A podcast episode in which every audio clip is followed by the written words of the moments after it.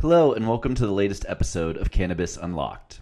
In this conversation, Scott Jordan, the founder of Alternative Finance Network, sits down with me, Jordan Youkilis, to talk through cannabis rescheduling's impact on access to capital, credit card processing, and even back taxes. The conversation begins with Scott's thoughts on cannabis rescheduling, 280E, and the implications for 280E in the event of rescheduling. From there, Scott dives into the role his company, Alternative Finance Network, provides to the cannabis space and how it helps cannabis operators connect with lenders and money sources. The talk continues with Scott and I's thoughts on how credit card processing and access to capital will change if rescheduling were to occur. This episode concludes with Scott's perspective on how retroactive 280E taxes will be managed once rescheduling occurs. Please enjoy.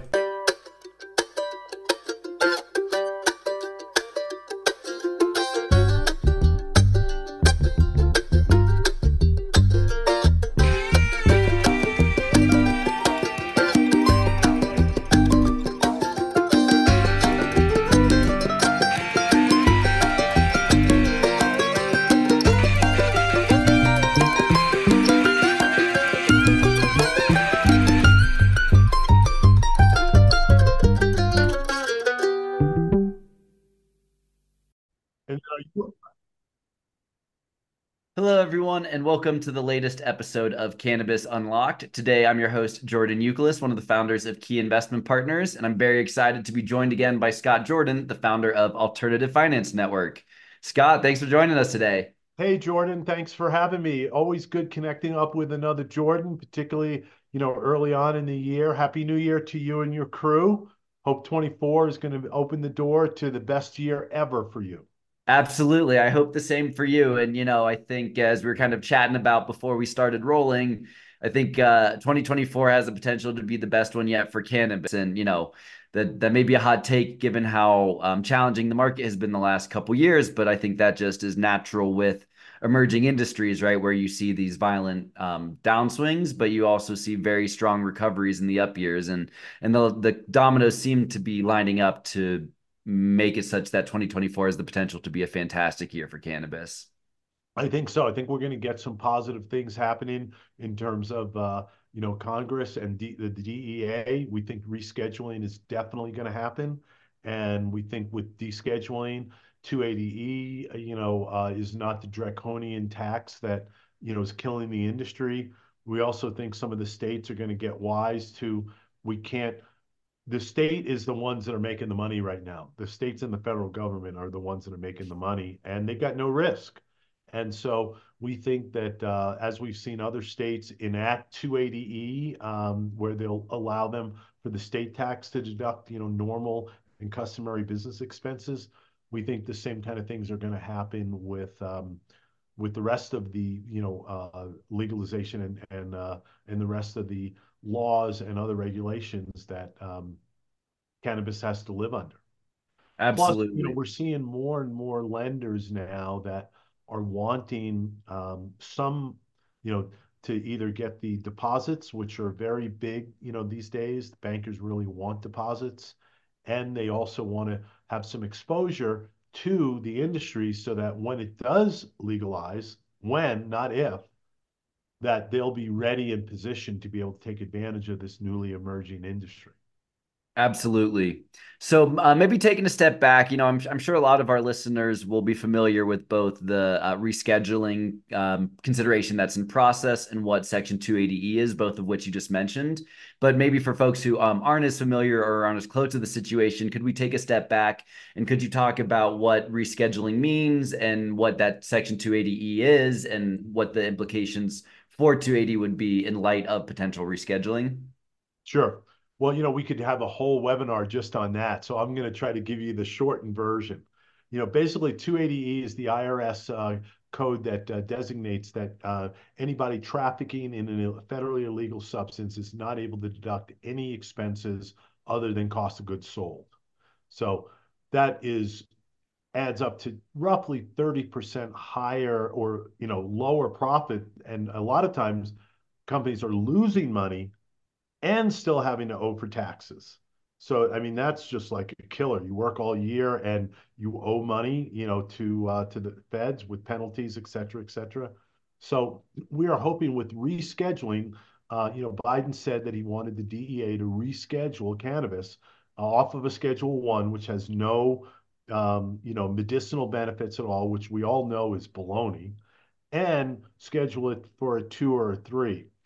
We feel that based on it becoming a three or becoming descheduled, that there would then not be the penalty, 280E would go out the window, and all of a sudden, all of these companies would become much, much more profitable or go from being unprofitable to being profitable, mm-hmm. which of course will raise the whole stance of the image of the uh, industry so that um, more and more people will get into it, more and more banks will get into it, and there'll be more and more um, ability for investors that are just looking for a profit, not that are looking to you know, save the world or come out with other products that are, you know, beneficial to people, just, you know, pure and simply investors will then jump on the bandwagon and cause an explosion in stock prices, an increase in valuations hugely. Because we saw what happened, you know, a, a, a few months ago when they first announced it. I mean, cannabis stocks shot up like, you know, a hockey stick, like they should. So they've been beaten down tremendously we think there's a, you know, an opportunity to take a look at some of the, you know, cannabis companies that are trading at very, very low valuations and, uh, you know, grab some stock cheap or some options cheap and be able to uh, take advantage of the run-up.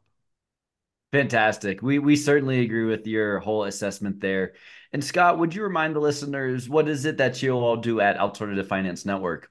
Sure. So we've uh, created a network of lenders and funding sources. Uh, we have over 120 now that are cannabis friendly, that will lend into the industry, whether it's equipment, real estate, working capital, uh, senior secured loan, construction loans, you name it. We've got a half a dozen or more lenders in each one of those categories that are willing to lend into the cannabis industry. So you come to us with one application, we can get you all the financing that you need and we start off with trying to look for bank or um, very inexpensive money, life insurance money, um, credit union money that will help you grow your business without having to give up equity. That's really what we do.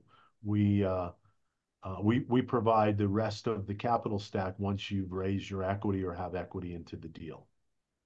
That's that's fantastic, and certainly a mission critical need for the industry. You know, especially since uh, the beginning of I call it 2022, when we really saw uh, access to capital in cannabis start to dry up dramatically, and the cost of capital therefore increase significantly. So, would love to hear what your network has what you know how your network has been impacted over the last two years right as cost of capital has gone up a and b would also love to know uh, how your existing portfolio has performed in light of the difficult challenges over the last two years. Sure. Well um, thank goodness the portfolio has performed impeccably well. We've had one default which we ended up curing out of the 84 loans that we've uh, you know initiated. So we think that's really good. Absolutely. Um, and uh, you know, in terms of what what we're doing, we found some lenders have cycled out, but we found some ones have cycled in, particularly the ones that are looking to provide depository and other services to the industry. Mm-hmm. We think that um, not only, I mean, I'm hoping for a double a double banger here. 280E goes away, and we get credit card processing. Because with credit card processing, that is the killer these days that, you know, makes the dispensary such a big target because there's so much cash there. You know, we want to eliminate the danger, or not eliminate, but reduce the danger of, you know, break-ins and, and robberies and also have people spend more. People spend more traditionally 20 to 30% more when they can charge it and then maybe we'll have some of the buy now, pay later, you know, uh, lenders come into into play here that I see on every single checkout card. It seems like there's a Klarna or you know, buy now, pay later, uh, and I, we think that will increase the industry, you know, greatly. And then, you know, the unknown factor, of course, is what's going to happen in November with the election. Sure. And you know, who knows? I mean, who knows? I would love to see people's predictions today, what's going to happen the day after election and, you know, all the way up to January 21 when the new president or the president gets sworn in for the next four years. You know, you just don't know. I mean, the stuff that I watch totally. on the news right now that's, you know, taking place with all of the trials with Trump, you know, going on, it's like, really, I could have never, ever, ever imagined that the president, you know, potential president of the United States, former president of the United States, would be on trial in five different places for five different things. Yeah, you know, it seems crazy, and it does use to pick up, you know, momentum, you know, in the polls, and uses it to raise money for, you know, future, um, you know, campaign spending.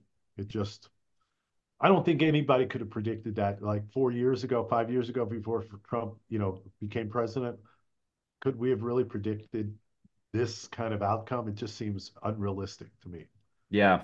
It's like and then on the other side of the aisle, you think about the fact that, you know, there's a lot of speculation that Joe Biden's not going to even end up running again, right? And it's like, wow, so the two front runners, m- neither of them may even be on the ballot, right? So it's, you know, election years, I think, are notoriously volatile. And I think 2024 is uh, set for uh, a disproportionate amount of that volatility.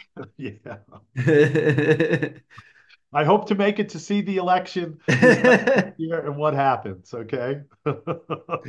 absolutely, absolutely. So as you talk about, you know, credit card processing, what do you think it'll take for that to really be um, a viable option in cannabis? Right. We've seen a lot of players that have attempted to do it in the existing framework. You know, I think they've generally struggled both on finding partner banks willing to work with cannabis businesses and on getting end user adoption because whatever solution they come up with typically, you know, requires some sort of workaround that is not necessarily easy or um, convenient for the end customer to use. So that's all to ask, you know, what do you think it'll take for for payments to be able to be a viable um, or sorry, for for credit card processing to be a viable payment solution in cannabis. Is it rescheduling or would we need some additional legislative change in addition to that? Well, you, you need one of two things. Uh, we've got um, uh, one of our partners is working right now with a credit card company that has supposedly solved this issue. And we're waiting for a 90 day mark of, okay, uh, you know, what's what's been really happening? You know, is your workaround really a workaround for a MasterCard or Visa credit card option, not just, you know, mm-hmm. PIN debit. So that would be great. If his solution works, oh my gosh, it's going to be wonderful. The other solution is getting MasterCard or Visa to buy in and say, okay, we're going to allow this. You know, this is now, again, if it's not federally illegal and it's not a Schedule One, there should be a lot of momentum to take to pick up a 25 to 30 billion dollar and growing industry at you know 25 30 percent a year we think someone's going to go into that and someone's going to pick that up. So either one of those happening. In fact, I want to come back next year in January and let's see let's see what happens here on these predictions, you know, and on the outcome of, you know, the presidential election. Yeah. Safe, all of these things, you know, it would be fascinating. I, I looked at a, uh, a, a, a, uh, a uh, broadcast that I did with Sundie Seefried back in 2016 it was so fascinating to see, you know, you couldn't get a bank account. You could beg, and there was maybe one provider of a bank account, and it was super expensive. Mm-hmm. You know, two to ten thousand dollars a month per account. Wow. Yeah. So I mean, look at how much that's changed. You got banks yeah. fighting over it now.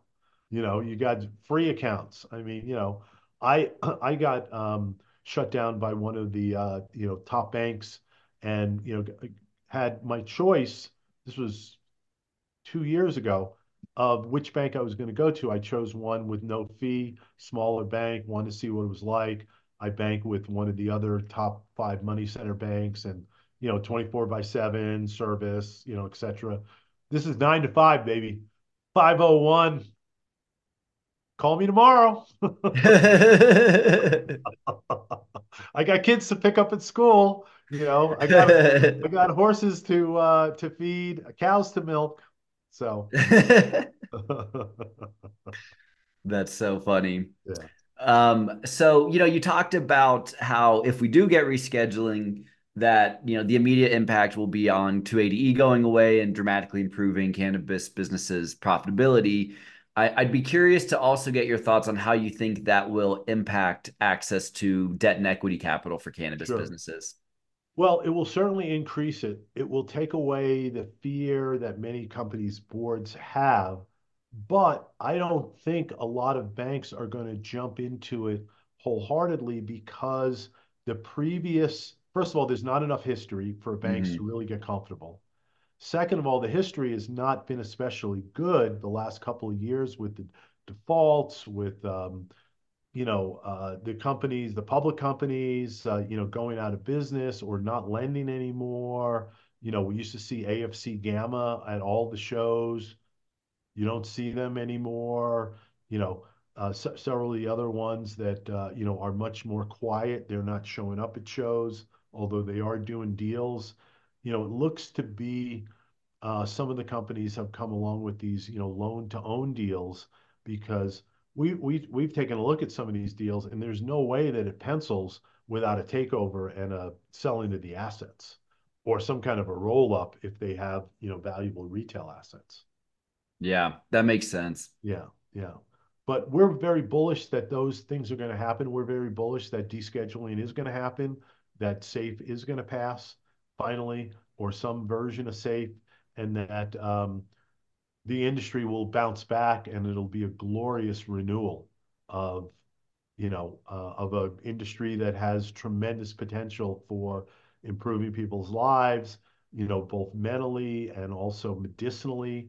You know, we're really excited about some of the medicinal benefits that can, you know, come from uh, from descheduling and being able to test more and you know, use the plant for the real benefit of the plant, which is, you know, all of these diseases that it can attack or or um, help, um, you know, people with pain management. Totally. Yeah.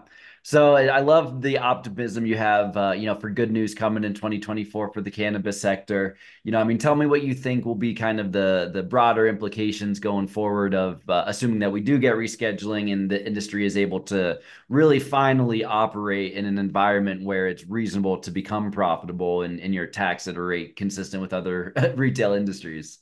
Yeah. Well, I think that there'll be a lot of money that'll come off the sideline that's been mm-hmm. kind of sitting there, kind of waiting for, you know, things to improve.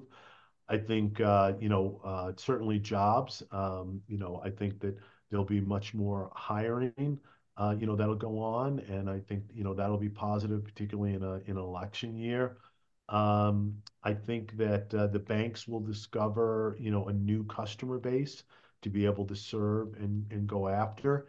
And then I think a few guys are going to go ahead and take advantage of buying assets, uh, you know, at a deep discount, yeah. cobbling them together, rolling them up. We're actually working with a company right now that has a very ambitious roll-up plan where we're doing the first one now, and we expect that that will, you know, produce other, um, you know, other wins as well for um, him and you know his strategy. So you know whenever there's movement whether it's you know moving up or moving down or consolidating there's opportunities for entrepreneurs that see you know what's ahead are taking advantage of uh, you know getting assets at a discount yeah. and uh, you know putting them together. And then again if uh, you know 280e goes away all of a sudden you know a lot more companies will be profitable yeah. And I'm really glad you bring up all the distressed and consolidation opportunities, right? Because I think that's also one of the things that's changed a lot for cannabis versus mm-hmm. call it, you know, the last downturn, which was, you know, when when COVID first hit 2020, right? I think at that point the industry was so nascent and the valuations that folks had raised at in 2018 and 2019 were so astronomical and off the charts that like that they were never going to make money, right? But I think the difference now is that you know the money and in the companies that have been funded over the last few years while maybe they were again overvalued and people didn't appropriately consider the impact of 280e et cetera you know now you've got real assets real businesses that maybe were just overlevered or undermanaged or just you know too difficult to make a profit in that 280e era. But with some of that stuff going away you know you have real opportunity to consolidate the industry especially if you can find some big capital partners to come in behind you so that's why we know we're more bullish than ever on uh, the opportunity set going forward for cannabis here good good well Um, we see a lot of deals. We'd certainly love to, uh, you know, show you some deals that need some equity. Absolutely. We're very, um, you know, optimistic. There's some good operators out there that just need a fair shot at making a profit and having capital at reasonable costs. We think, of course, you know, once it does get descheduled, there will be more and more banks that will, you know, uh, get in. We'll start seeing larger deals and also deals on, hopefully on equipment and working capital mostly right now it's on real estate or real estate based. Yeah. We're hoping that, you know, uh, with companies becoming more profitable, being able to get audited, being able to see real financials, you know, real real banks will come in with real money. Yeah, totally. Now we see a lot of uh, plant touching businesses that have pretty meaningful outstanding tax liabilities. Um, and so I'd be curious, you know, A, how do you all underwrite that? And B, you know, let's say we get rescheduling this quarter or next quarter. How are you thinking about what that means for retroactive unpaid 280E taxes? Well, we don't think that uh, the government will go back and retroactively apply 280E. That would be, you know, nirvana we we we're hoping for just a good outcome, not uh, a Nirvana one. It would be great if they did, but um, we, we don't see that as being uh, as something we're banking on. We do underwrite to um, you know take into account taxes, but we also um, take into account what we see as you know increased in uh, in margins. Um, and you know one of the biggest factors is how much is each market going to decrease in wholesale pricing over the next 12 months? Is your crystal ball giving you a firm answer that I can go back to my, you know, underwriting committee? Is it 12.5% in this state and 17, you know, and a quarter in this state? Or, you know, what is it? You know, it's hard to know what's going to mm-hmm. happen in terms of that. Totally. So, yeah. It, it's it's uh, it's a real art, not a real science. Yeah.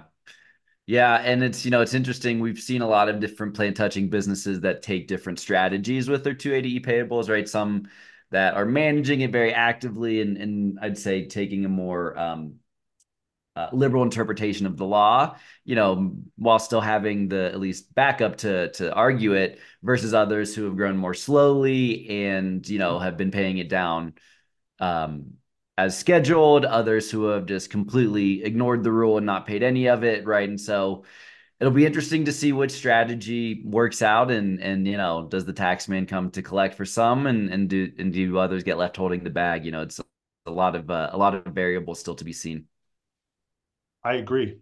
I agree, and uh, I'm glad I don't have to face that issue. Yeah, yeah, you know, us too. It's, a, it's it's a bear. I was audited. I had an IRS audit about six years ago or so, seven years ago.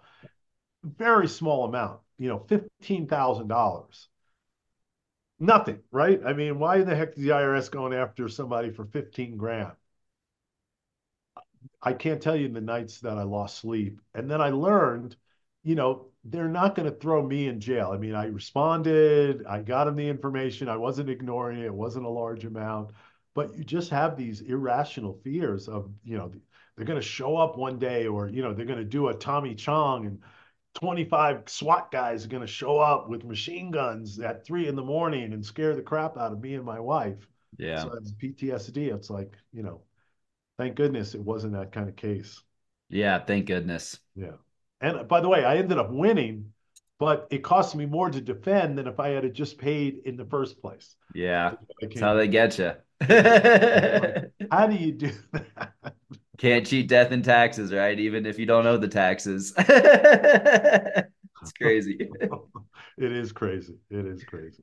Yeah. Yeah. Well, so Scott, this is so good. In, in 2024, uh, you know, in the equity market, what sort of things are you looking at and deals that are coming across your table? Yeah, absolutely. You know, I think we have very similar sentiments, right? We're we're cautiously optimistic that we are going to get rescheduling here. I think the view internally is that you know if it's going to happen this year, it'll probably happen in the first half because I think as you get too close to the election, no one wants to do anything that can really rock the boat, right?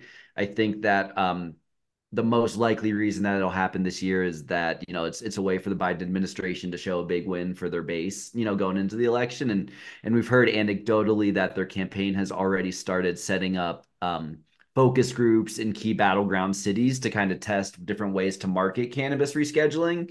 Um, and as I'm sure you know, uh, last month Biden came out with an announcement regarding pardoning everyone for cannabis offenses. So we felt like that was certainly a positive signal um, in the right direction towards rescheduling. You know, obviously can't count our chickens before they hatch. If we don't get rescheduling, or if the DEA says um, it's going to be just Schedule Two, meaning that 280E stays in place, then I think we'll have to change our overall strategy pretty quickly. But um, you know, and until we get that bad news, we're operating under the uh, uh, cautious optimism that we are going to get rescheduling, which I think, to your point about debt markets, will also significantly impact equity markets and, and raise and make raising capital much easier. Um, that said, you know, we also recognize that given the volatility in the markets more broadly, given the increasing interest rates and that sort of thing, that I think investors as a whole have pulled off on equity relative to debt. And so what we've really been focusing on for our current fund two are finding really unique investment opportunities that have the benefits of both debt and equity securities, right? Where we can get downside protection, current income and equity like upside. So looking to structure a lot of convertible debt or uh, preferred equity with significant liquidation preferences, that kind of thing. And you know, the silver lining for us on the buy side, with capital being as scarce as it is in cannabis, is that we are able to structure those really attractive securities. Great. Well, good. Well, let's put on the calendar, uh, you know, sometime in January to get together and let's let, let's look at this uh, before, see what we uh, what actually happened, and uh, see what it looks like for 2025. I love it. Let's do it, Scott. And I think uh, you know I'd love to um, end with your prediction on whether you know the cannabis market this year is going to outperform the S and P. Oh yeah, absolutely. It's such at a, it's such at a low point. I can't see the S and P, you know, doing much. much um, I, I think cannabis will do very very well because it's starting at such a low basis. Yep, I agree. I agree. Well, we'll see. We'll see on our next podcast in January right. 25 whether our prediction was right. right. Very good. Thanks awesome. so much for having me on, Jordan. Always a pleasure getting together with you and another Jordan.